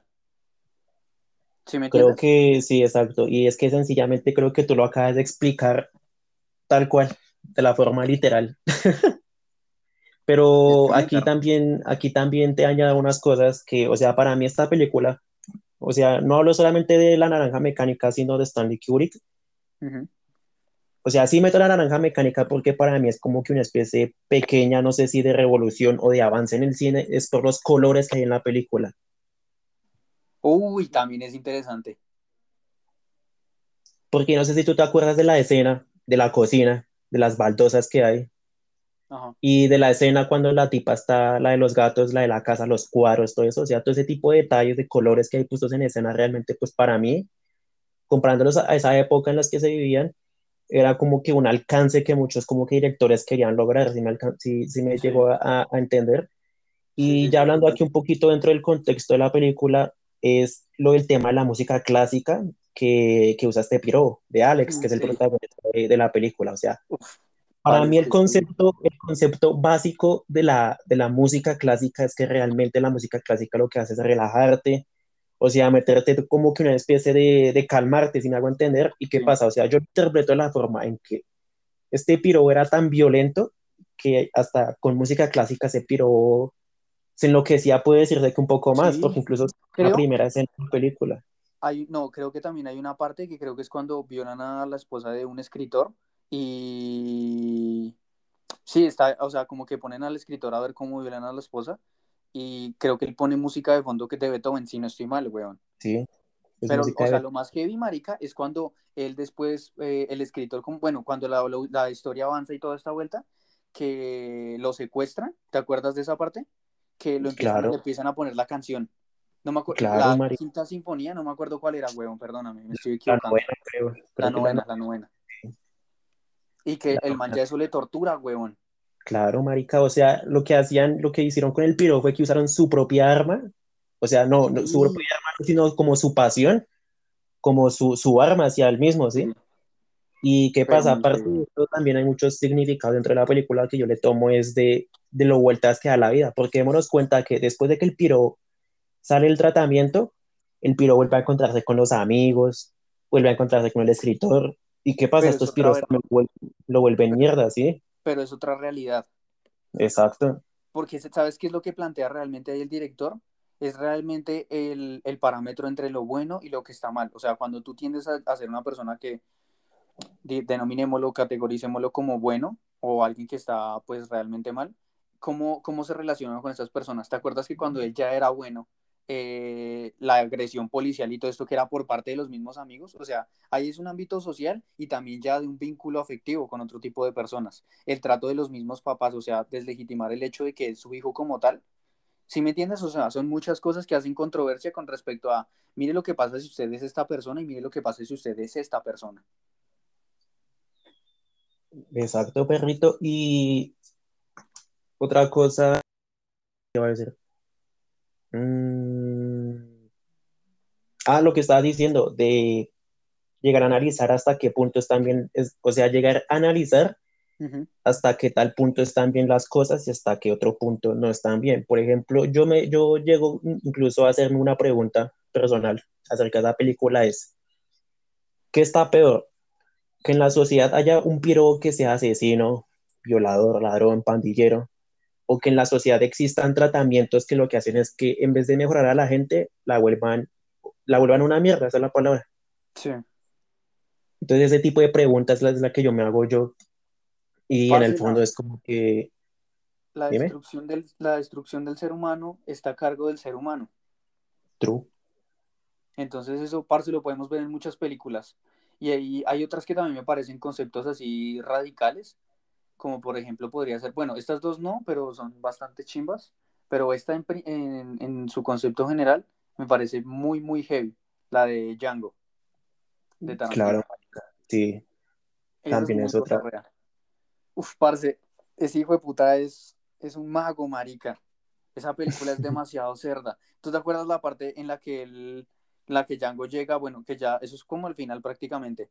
Que lo están llevando como en, que lo estaban llevando dos caballos y él como en una especie de celda o algo así. Que él Sí. se baja, está haciendo todo el trato con Tarantino. O sea, Tarantino ahí perso- personificó un personaje. O sea, y mata al director, mata al director dentro de la película, el hijo de puta. Sí, y el man llega y se va a recoger, no me acuerdo qué cosas, creo que eran dos pistolas, que él había exigido dos pistolas. Y creo que se había ido por el caballo a recogerlo. Ah, no, fue la dinamita, creo que la que quería. Y eh, cuando la fue a coger, el man le disparó la dinamita. Marica, pero esa escena es tan cerda, ñero, es demasiado chimba. Esta escena es demasiado chimba. Eso es para el final. Sí, exacto. Pero pues bueno, ya yéndonos un poquito al concepto general, Marica, el hecho tanto de el- la esclavizar a las personas por su, yo qué sé, por su, sí, por su raza, es que no quisiera decirlo así, Marica, porque me siento re, Por su etnia. sí, por su etnia, weón. Que después Por se su mete en un problema. me sentí re, Después- uy, re asco, me sentí re esclavista, ñero. Me sentí Después se como el piro este de Leonardo DiCaprio, ñero, con el cigarrillo y tales. ¿Sabe qué es lo que usted dice por raza, marica? Me Dime. llegan, usted dice raza y me llegan recuerdos del problema en el que me metí, el que le conté. Mira, es que, marica, ¿pa' qué? Pero uno de vez en cuando se le sale algún tipo, tipo de término que termina siendo despectivo. Pero no, eso me hizo sentir como DiCaprio, ñero. Yo como tráigame dos negritos para pelear. Yo en, ese, yo en ese momento sí fui consciente que dije raza, pero pues tenía mis... Tenía mis, que tenía mis motivos de hacerlo. Pero, pero sí, pero lo que tú acabas de decir es cierto. O sea, la gente se encarga de que o uno se vuelva una mierda o uno se vuelva peor. O sea, en la naranja mecánica lo que hacen con el protagonista es que lo vuelven una mierda y lo que hacen en Django es que al protagonista lo vuelven ya un hijo de puta pero es que, parce, que estamos viendo acá en todas estas tesis que estamos planteando? Una crítica social, weón. Y solamente es conformar, conformar el problema tan gonorrea que tienen los seres humanos e instaurarlo en un, en un filme. Eso, esa era la conclusión que iba a llegar. Es que sabe que marica, chao, ya se terminó el programa. es una verdad, weón, es una puta verdad. Parce, que cuando estamos hablando, digamos, yo qué sé, de, de películas, o sea, que estéticamente son gonorreas. A mí, en lo personal, de Irishman, el, el irlandés, una belleza, ñero. Es arte. Creo que son tres horas, es arte, ñero. Y yo vi muchas críticas que desacreditaban el poder de lo que hizo Scorsese, pero a mí el irlandés me parece una obra, huevón. O sea, estéticamente te lo juro que tiene influencias de Godfather. Estoy seguro que el padrino tuvo que ver alguna vuelta ahí como influencia para la creación de esa película. Y es que no solo, no solo Scorsese, sino también Al Pacino, marica, que también hace un papel que delicioso. Sí. Uy, marica, es que es cierto que uno le dan como ganas de besar a su... marica, y que bueno, o sea, podemos hablar también de, yo que sé, trastornos en cuanto a la conducta o a la mente. Eh, también se pueden implementar en La Naranja Mecánica por, por Kubrick, eh, en La Isla Siniestra. Uy, esa es una peliculaza, weón, de Scorsese. Em, el Club de la Pelea. ¿Te acuerdas que lo hablamos la otra vez en una llamada? Con David claro. Fincher. Sí, hace eh, de Siete pecados capitales. Ahí también existe un trastorno. O sea, mira también todos los problemas que se fomentan en la sociedad y que los utilizan y los aplican en, en, una creación cinematográfica. Claro, y eso saber aprovechar, no sé, la mentalidad del hombre. Sí, pero llevarlo a su máximo esplendor. Si te das cuenta, saturan la información, ñero. Llevan la idea al, punto más extremo, weón. Otra película así de psicópatas, pero a lo maldita sea, está la del Resplandor, marica, pero la de Kubrick. rea, sí. Esa es muy cerrada, esa yo también la vi cuando era pequeño, hace un par de añitos. Esa es muy buena. Aquí para un dato curioso para esta película de Resplandor, marica, aunque nadie lo crea, la actriz de esa película sufrió en esa película pero sudó, sudó, sangre en esa película, sinceramente. o sea, todo lo que tiene esa actriz en esa película, marica, sale de forma natural, porque esa ha sufrido en esa película, marica. Kubrick quiso sufrir, esa, no solo en esa película, sino en muchas películas hace sufrir a los eso es, verdad, eso es verdad, marica. Y yo, yo tengo, tengo dos historias que son personalmente ahí de Kubrick. Si no estoy mal, no me acuerdo para qué película era, pero un día un actor llegó tarde, o no, no, no, no llegó tarde, se puso fue a jugar ajedrez, creo que fue, creo que se puso a jugar ajedrez con otros compañeros, o un juego de mesa, y que le disgustó tanto a Kubrick eso, que él dijo, ah, listo, breve, si no nos vamos a entregar directamente a la grabación, no vamos a hacer un culo, vamos a jugar eso todo el día. Y así fue, y perdieron una mano de plata ese día, porque claro, tenían que gestionarlo, weón, tenían que trabajar y trabajar y trabajar. Y el man llegó a ese tipo de disgusto que llegó a, a, a ese punto, weón es que esa, es que esa, perfeccionista, es que ese man es un dios, huevo. Marica, es que ese piro, si, si una escena no le sale como él quiere, la repite cuantas veces sea, marica. Si él, si él no graba una luz del alba, marica, como él quiere que sea, marica, se espera el día siguiente al amanecer para volverla a grabar. Eso es verdad. Y es que eso es lo bonito del cine, para esos detalles tan, tan hermosos, porque, marica, hoy todo en día es computador, ¿sí pilla? Sí, obvio. Hoy en día yo cojo una escena de una película antigua, le borro todo lo que he puesto en escena y la plasmo en mi película. Sí, es verdad. Y que ahorita, ahorita hay directores que tienden a robar ese tipo de formatos. Exacto. Y de ideas que son concretas sobre, sobre, sobre una idea que ya se presentó con anterioridad. Pero pues bueno, la gente ya no nota ese tipo de reto, que solamente como que quiere entretenerse. Pero otra cosa que quería mencionar ya para saltar ese tema era en la del resplandor había una parte en la que él creo que tenía que escribir algo en un papel o algo así. O que tenía que tener un término o algo escrito en un papel. Y resulta que, ¿qué pasaba con esa situación? Que Kubrick eh, le dijeron, no, pues escribamos esta palabra y la fotocopiamos, normal. La fotocopiamos, yo que sé, 500 veces. Él dijo, no. quiero que hagan cada una a mano. Imagínate el nivel de exigencia tan hijo de puta, era un trabajo riguroso, huevón. Parce, había, mucha, había muy poca gente que quería trabajar con Kubrick, huevón. Eso es verdad. Eso es verdad, porque sabían a qué se exponían, huevón. Exacto, o que marica. salían enfermos, ñero, o que realmente, parce, se saturaban de información y terminaba haciéndose un daño mental, huevón. Parce, y es que lo que le estoy diciendo, marica, y es que yo insisto, porque en esa película de Resplandor, o sea, yo insisto, huevón, que la piroa de esa vieja, parce, sufrió en esa película. Se En la escena, huevón. En la escena, en la, en la, en la cómica escena, en la icónica escena, en la, mejor dicho, escena más famosa del mundo, cuando este de la cara. exacto, que Sí. se asoma ahí al baño, parce, el Uy, grito de la marica, el, el grito de la piroa es real, marica, no es actuado, sino que la piroa ya estaba asustada incluso del- de su compañero de trabajo, weón. Pero, parce, todo eso, o sea, o sea, Miñero lo mira detrás de escenas y ¿qué pasa? ¿Quién es el que le está diciendo, gonorrea, póngale cuidado lo que tiene que hacer? ¿Quién? Kubrick, marica. Marica, nadie más. Es que ese hijo de puta es muy cerdo, ñero. Uy, qué orgullo, ñero, en serio, poder compartir esto en vida, weón. Son, son, son pequeños destellos de lo que le da realmente un sentido a la vida. exacto, marica, y lo que, le- lo que, lo que dije al comienzo de, de este, de este capítulo, weón, algo que caracteriza al ser humano es ese tipo de emociones y de sentimientos que transmiten y que se le despiertan a uno. Totalmente.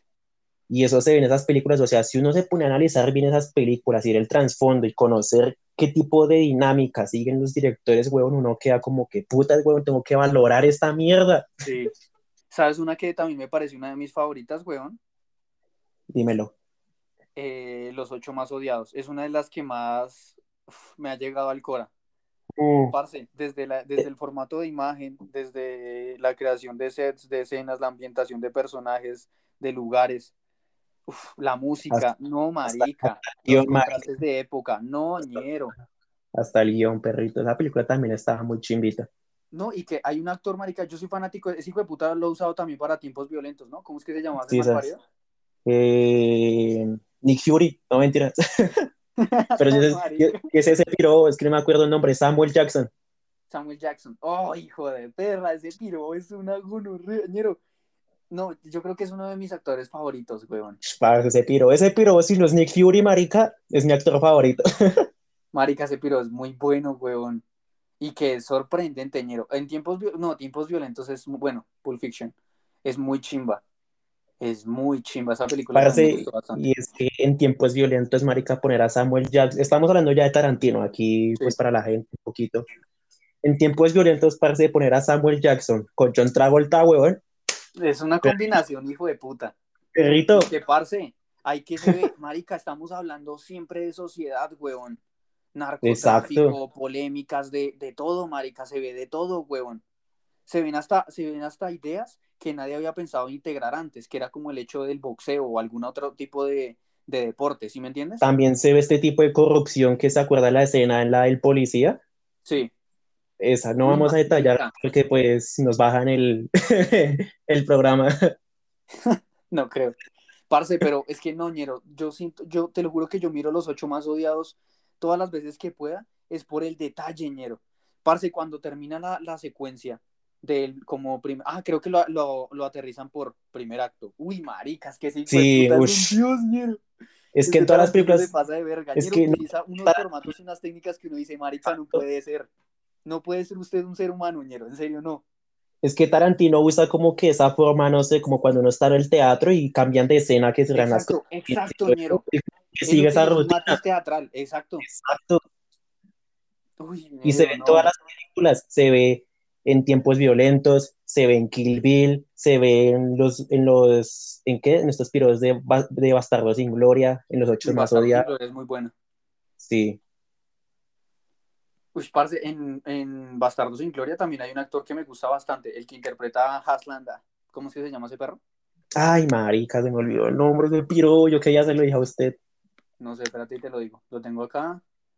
Christoph Waltz. ¿Sí? Sí, y aparte, otra cosa que también cabe destacar aquí, huevón, es que creo que algo que tuvo que haber hecho Kubrick fue lo mismo que está haciendo, que hizo Tarantino, o bueno, que sigue haciendo Tarantino, y es que, sabe, sabe- ¿sabes qué es? ¿Qué? Es mantener siempre los mismos actores en, su- en sus películas. Sí, eso es verdad. Ese man explota resto a estos pibos, ¿no? A Leonardo Sí. y a Brad Pitt. a Brad Pitt, no, a Leonardo más que todo. Y ahora, Sí, Brad Pitt también. Pero Leonardo Y, ya se caracteriza por eso. Uno ve a Leonardo y uno dice, ay, marica, ¿quién estará detrás de él? Claro, uno de una dice, ñero, pues ahí obviamente, por lógica, tiene que estar Tarantino, nombres así que uno dice reconocidos, ñero. y es que otra cosa que también a- eh, afecta mucho en un director de cine, y creo que esto casi nadie lo sabe, creo que tú sí, sí lo sabes, y es también la presión que genera Tarantino en sus actores, huevón, porque hay que relacionar a Kubrick con Tarantino como lo que se conocen, incluso se conocen así esos dos piros como obsesivos compulsivos, huevón. Uy, ¿Y qué pasa? ¿Qué pasa? Tiene Tal- no mentiras. Entonces, ¿qué pasa? Estos dos pirobos en sus películas, marica, hay que saber, hay, se entiende y se sabe que estos dos pirobos explotan a sus actores, huevón. ¿Y qué pasa? En. Django se ve cuando este pirobo de, de Tarantino. Trata de explotar un poquito a DiCaprio y qué pasa en las escenas cuando estos piros están cenando, cuando, cuando DiCaprio, este piro de, ¿cómo es que se llama la película? De. Calvin, de Sí. Calvin, se, se para de la mesa y ¡pum! le, le da un tramacazo a la, a la, a la mesa, marica. El corte de ese piro cuando, cuando, cuando se estrella la mano con la copa, esa mierda real, huevón. Ah, sí, Y, sí, y que, y, o sea, el piro se corta la mano de verdad. Y aquí es donde entra el papel de los actores, marica, porque esto también fue improvisado, de que DiCaprio se aprovecha de la mano, de, de la herida que tiene en la mano para seguir con la escena, huevón, sin parar y aprovecharse y entrar. Eso es de Y un, actor, eso sí es de exacto, actor. parce, y la piroa de sangre, o sea, marica, aprovechándose de un accidente para improvisar, parce, eso quedó delicioso en esa escena. Sí, marica, se ve increíble, huevón. Y parce, solamente los gestos, la expresión que utiliza. Uy, marica, es que es muy cerdo. A mí algo que me parecía también chistoso de esa película, creo que el que era como el mayordomo Stephen, ¿no? E- Ese también era- Samuel Jackson, ¿no? Sí, ese también era Samuel Jackson. Uy, marica, qué caracterización tan hijo de puta. Marica, los comentarios, marica, los comentarios que aplicaba ñero hacia su mismo género, bueno, hacia su mismo género, uy, qué gonorrea lo que me metí. hacia su misma etnia, ñero. O sea, entre, o sea, le está diciendo un negro, él siendo negro, ese negro te va a ensuciar las sábanas. ¿Qué tal el hijo de perra, ñero? Hijo de puta, ñero, qué mal parido. El mal parido se sentía como un blanquito, ñero. Samuel Jackson es también un dios, ñero, sí, pero para interpretar, weón, es muy cerdo. Y parce, DiCaprio también, ese piro de DiCaprio también es muy cerdo. No, parce, ¿y sabe qué? ¿Sabe qué pasa ahí? Que ya era hora de que Brad Pitt en Bastardo sin Gloria, Sí. DiCaprio en Django. Después, Once Upon a Time in Hollywood, DiCaprio y, y Brad Pitt en una misma película, perro. Maniñero, es que la rompe mal, ¿no? El piro como que sabe dónde es realmente la combinación perfecta y a quién debe postular en esa película. El piro es un cerdo, ¿no? Y es que de todas formas Tarantino sabe usar el contexto de la película para aplicar a los dos al mismo tiempo, huevón. DiCaprio en esta, en esta película de Eras, de una vez en Hollywood, marica, hace de actor principal. Se aprovecha de Brad Pitt para hacer su doble, huevón. O sea, ¿en qué, ¿hasta qué punto de creatividad llega esa mierda? ¿sí? Es muy heavy, ñero. Es muy heavy. Pero no, yo creo que el trabajo en general de los directores es eso, ñero. Consagrar una verdad acerca de la sociedad, de una problemática que uno dice como, puede que no la vivamos todos los días o todas las personas, pero que es algo que está, weón. Es algo constante, es algo que sucede cada minuto, cada hora. Solo que nosotros no tenemos en cuenta.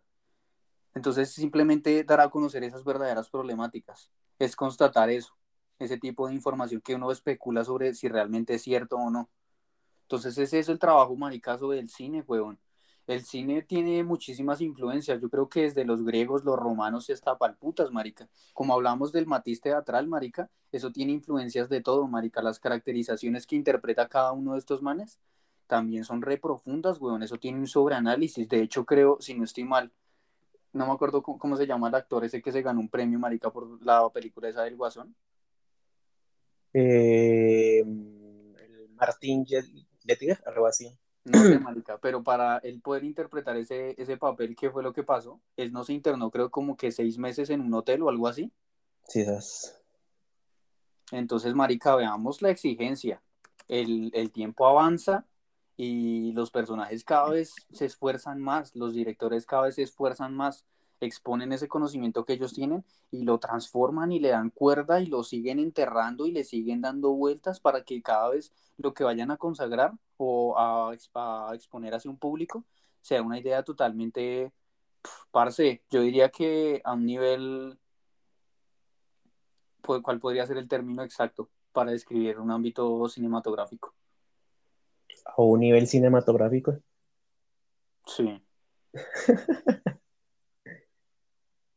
Podría ser. Artístico. No, ñero, tiene que ser un término, marica, que usted lo piense y diga, ese término explica el cine. ¿Qué término tú aplicarías para explicar el cine? Solo un término. Una palabra. Mm. Zumba. Película, no mentiras. No, ñero, sea serio. Pero sí, estos piros son muy, muy gonorreas, de verdad. Ya aquí después entramos en estas épocas del año 2000, 2010, donde el cine ya un poquito empieza a demacrarse, por decirlo así. Aunque no crea, hay películas que también son chidoris. Es que, marica, hay tiempos de tiempos y hay también directores de directores, weón. Porque es que sabe también qué pasa lo que dije ahorita, o sea, el cine también se influencia por lo que se está viviendo en esas épocas, si me hago entender. Entonces, esas épocas de de la guerra, de la Guerra Fría o de los inicios del cine, porque esta película, estas otras películas también se vienen influenciadas por cómo el cine también está cambiando. Entramos a una década o un nuevo siglo, siglo XXI, donde ya el futuro o lo que se espera del cine es la ciencia ficción, si me hago entender. O sea, también hay películas de ciencia ficción que uno sí se pone a analizarlas y a, a ver su trasfondo, también llaman demasiado la atención como le dijo Nicolás, lo de Interestelar, incluso la película de Avatar. Sí, parce. Ah, bueno, por ejemplo, digamos planteándolo desde Interestelar y todo eso, veámoslo, veámoslo también desde la mente de Nolan, weón. Ese fue el director, ¿cierto? Sí. Sí, das. Marica, es que el hecho de optimizar así las ideas, de, yo qué sé, dar una mejora hacia lo que se constata como una idea básica, parce, no sé, yo siento que ellos confabulan con tantas, con tantas que eh, generalidades del pensamiento que, ni siquiera nosotros lo podemos entender del todo.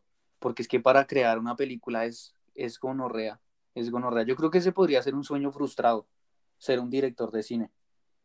Porque siento que para llegar a ese punto en el que uno llega a decir soy director de cine, es, no, es, directamente compararse con estas bases y estos pilares fundamentales como lo son, bueno, ya los mencionamos, ¿no? O los del pasado, los del presente, sino es el hecho de, de tú decir, marica, lo que acabo de hacer tiene una influencia tan hijo de puta que cuando el público lo vea, va a decir, este piro es un puto dios. Lo que nosotros decimos cuando estamos hablando de alguna película en especial, que digan exactamente eso que realmente tú, tú no te preocupes ni siquiera realmente por lo que estás creando, porque ya sabes que solamente tu nombre define lo que puedes hacer. Sí, es cierto. Porque yo te digo a ti, y te lo digo así en este momento, yo te digo Tarantino, tú, uy, gonorrea. Ni siquiera tenemos que mencionar una película. Yo te digo Alfred Hitchcock. Uy, gonorrea. Exacto, exacto. Ese es el punto, ñero. Que uno dice, hasta con Steven Spielberg, creo que es esta vuelta. Quizás. También es también es un tesoñero. Es que marica, hay muchísimos que uno dice, wow. Es que lo que uno busca cuando lo que uno busca cuando es director de cine, huevón, es eso, para ser el nombre, uno ser reconocido, que uno diga, uy, perrito, Nicolás Ortiz, ah, el boy fue puta, cisas. Entonces, eso es lo que uno busca como actor de cine, pero que no le digan, ay, precioso actor de cine, ¿qué película hizo? Eh, Soul, no mentiras. Quiero Soul es bonita, marica. Sí, ¿para qué? Para que algo que, hablando de Soul Marica, y que cabe resaltar, parece que yo tampoco tengo nada en contra de las películas de muñequitos. ¿Qué pasa? Una cosa es que una película sea dirigida a un público infantil y otra cosa es que sea dirigida por niños, ¿sí pilla? Sí, eso es verdad.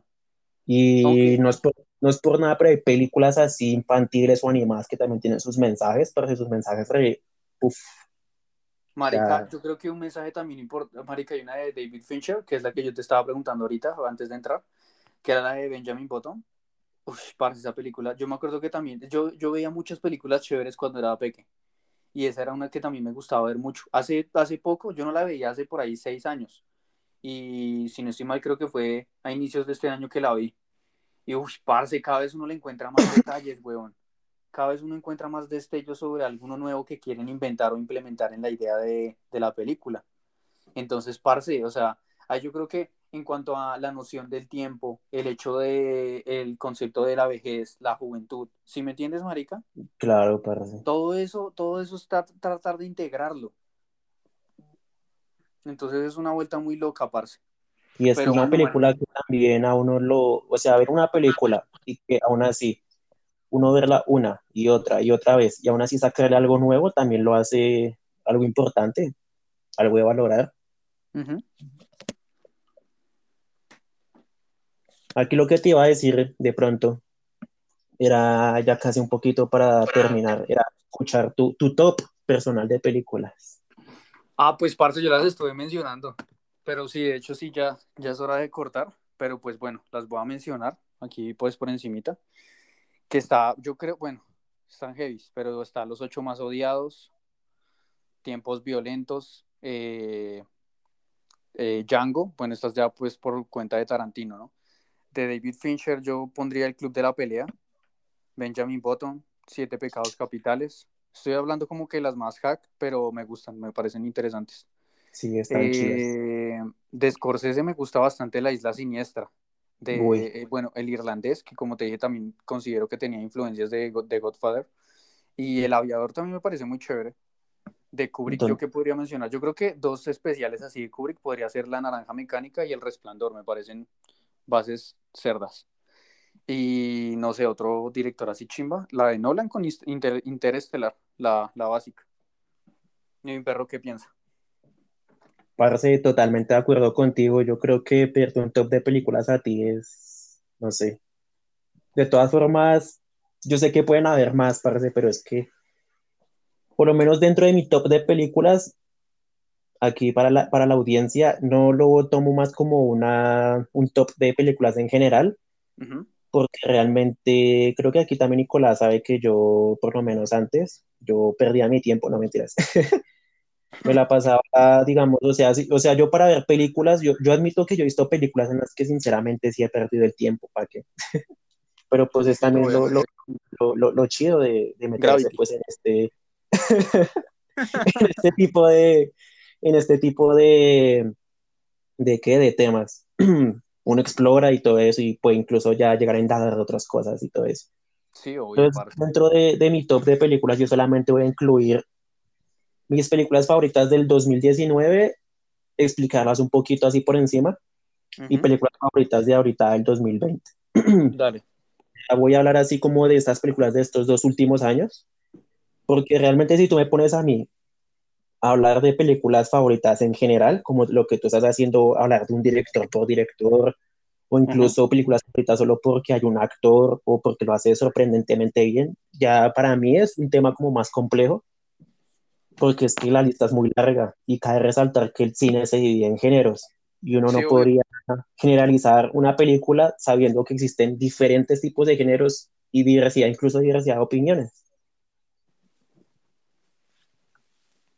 es un tema muy que muy totalmente entendible. Claro, incluso ya está delicado, parece, porque pues ya, ya tú sabes, perrito, esta generación, no mentiras. Masculinidad de, de, de frágil, miedo y no pude hablar, marica. Hoy me ganó la lengua, marica. Hoy me van a someter en los comentarios, pero bueno, ni modo. Relajado. Aquí yo voy a dar mi, mi opinión. Para mí, sí, para mí. No se ofenda ninguna raza ni género. No, parte tampoco esas palabras, pero bueno. Para mí, las mejores películas favoritas, voy a empezar por las del 2019. Eh, voy a empezar de la que considero, sí, en orden jerárquico, de tengo seis. Obviamente la seis va a ser la poquito más floja para mí. Y ya la primera, pues va a ser mi diría que incluso las primeras que pongo aquí en estas listas de 2019-2020 entra dentro de mi lista general de películas favoritas. Y bueno, empezando por el 2019, número 6, tengo al Joker, ¿sí? Creo que más de uno se la vio, que donde el Joker cuenta la historia de oportunamente el Joker, o incluso el Guasón, como se le decía en Latinoamérica, o el Bromas, como le decían en España. Entonces, ¿qué pasa? De que más allá de que en esta película si el protagonista es cómico o no, lo fuerte de esta película es el tema que toca, ¿sí? Que es la meritocracia. Sí. Entonces, habla de cómo la sociedad pretende que un tipo que no tiene oportunidades laborales y es abandonado por el Estado y no ha tenido una infancia llena de privilegios reaccione de la misma forma que los que tuvieron todo regalado. Y digamos aquí la película lo deja más en claro cuando lo ponen frente a frente con su contraparte. ¿sí? Digo contraparte no solo porque esta película sea Batman y el otro es el Joker, sino porque uno es un niño que lo tuvo todo sin haberse esforzado ni un poco y el otro es un señor que no tiene nada y le sacaron lo poco que tenía. ¿Sí, pilla? Entonces no hay nada más actual, ¿sí? Hasta voy de por qué la película entra aquí, de que no hay nada más actual hoy en día de la, que la diferencia de clases, ¿sí pilla? Y el odio mutuo que hay entre ellas. Entonces, así como es actual, el morbo en los medios de reírse de ciertos personajes, que también se ve aquí en la película, creando monstruos que después no se pueden condolar y terminan llegando al gobierno. Ya aquí nosotros que en la película sabrán un poquito más de lo que hablo y todo eso. Entonces, ya para concluir este tema de la película del Joker, entonces, eh, mucho se habla ya también de que en esta película justifica la delincuencia o romantiza las enfermedades mentales. Yo, pues no lo veo tan así, ¿sí? Pero pues, esta película es que da lugar al debate y no hay una sola respuesta correcta, ¿sí? Creo que sí es bastante sobrevalorada, ¿sí, perrito? Porque pues por el hecho de llamarse el Joker, y esto pues entra en las películas de superhéroes y villanos y toda esa mierda, ¿sí? En comparación de otras películas de superhéroes. Pero pues, ¿sabe qué pasa? Parece que si la película hubiera sido exactamente la misma y se hubiera llamado El viejo que se ríe, pues entonces la gente como que no le da tanta bola, marica, ¿sí pilla? Entonces, sí, bueno. Aquí ya se hubieran captado más de los oportunismos del guion, por la sobreexplicación de muchas cosas y el exceso de referencias incluso a películas de Scorsese que se ven aquí en esta película. Entonces, si esta película aquí está en este top 6 ¿sí? del 2019, no solo por la temática que aborda, sino por Joaquín Phoenix, que es, o sea, para mí en esta película es como que la mejor actuación que he visto, pues, en una película para el Joker, que realmente es un piro vehemente que está ahí soltado en la sociedad, ¿sí? está para el número 6, ¿sí? Número 5 aquí el 2019 pongo una ya que es como de terror, si se puede meter así, que es la de Midsommar. Entonces, ¿qué pasa? Creo que es como que la única película de terror que me gustó ese año. Pero más que de terror, diría que es de horror, marica. ¿Por qué? O sea, cuando la mayoría de las películas de este género, de terror, ambientan sus historias desde noche y lo asustan a uno con fantasmas, haciendo el papel de retrasados, cerrando puertas o lanzar cosas, ¿no? Midsommar traduce Midsommar traduce de día, ¿sí? Y más que asustarte, man, que perturba. Entonces, te agotan, las escenas te marean, te ponen en una situación incómoda donde todo el tiempo estás pensando que se va a ir toda la mierda. Y sí, en esta película todo se va a la mierda, ¿sí? Entonces, ¿qué esperar de una secta que sacrifica gente? Tiene costumbres raras, ¿sí pilla? Entonces, en Midsommar el director ya también muestra planos amplícitos, que, amplísimos, que muestra casi todo lo que hay puesto en escena. Entonces, lo que hace es que si eres detallista, puedas encontrar y analizar distintos objetos que hay para saber qué rumbo toma la historia o qué significado podrías darle más adelante, ¿sí? Eh, el tiempo, pues perrito. Relajado, ¿qué tiempo es lo que sobra? Mira, pues ahí sí hay un pequeño problema, marica. Es que me salió una pequeña situación. Hágale, perrito. No me demoro, de todas formas ya será breve. Dale, dale, todo bien.